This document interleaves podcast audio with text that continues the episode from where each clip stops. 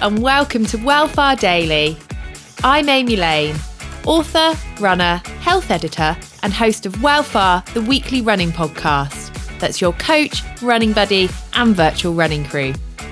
Welfare Daily is a series of short tips, tricks, and ideas taken from the longer show that you can listen to while you get ready for your day.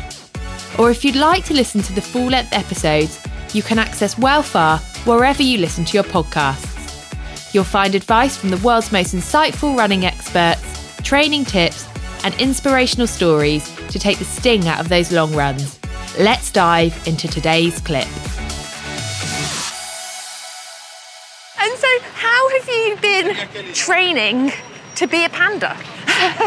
well, it's quite a complicated um, process actually. I kind of thought, you know, we, with fancy dress running, you kind of just rock up, but you don't. You have to get, um, get Uh, to do it properly for Guinness. You have to apply, Right. And it's easier doing it in London than anywhere else because Guinness and London have a real like relationship, a partnership. So you can kind of it makes it a bit easier. Yeah. Because normally you have to kind of show so much evidence to Guinness afterwards that you have to basically film the entire thing and all Right. this. So you have to kind of get your costume, and then it has to meet certain criteria for your whatever your category is, and then you have to have it approved by Guinness. So in terms of actual training, I have to say I haven't done an awful lot in it Right. so far because I've been kind of focusing on Boston. But my plan is to do a couple of kind of slightly longer runs in it just to check that nothing, you know, like really rubs or things that I could do something about don't happen, you know, like a seam on the inside or something like that. Because how heavy is it? It's, well, it's not one of those like structured, massive, huge things like the rhino guy. Right. Everyone always thinks that they've seen, seen the rhino guy. So the head is kind of big and round, but it's very light. You know, obviously when you're running in it, it's not the same as just walking around in it.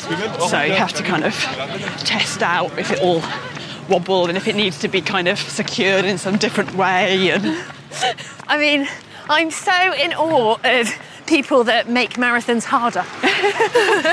Well, do you know, I mean, the reason I did it was partly because I wanted to just- do something different, but I take my goals that I set myself seriously for me. Yeah. But I also don't take it, you know, I also enjoy it and don't take it seriously sometimes too.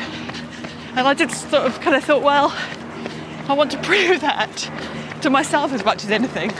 That, you know, and also just it doesn't have to all be slogging out the miles and killing yourself. You know, sometimes you can do things for fun and just enjoy it and, and raise money for charity too.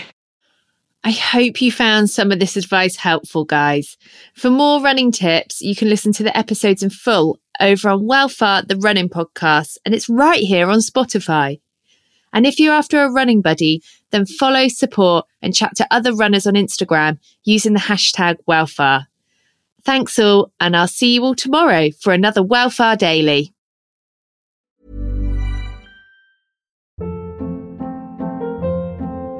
Hold up. What was that? Boring. No flavor. That was as bad as those leftovers you ate all week. Keke Palmer here, and it's time to say hello to something fresh and guilt-free. Hello Fresh. Jazz up dinner with pecan-crusted chicken or garlic butter shrimp scampi. Now that's music to my mouth. Hello Fresh. Let's get this dinner party started. Discover all the delicious possibilities at hellofresh.com.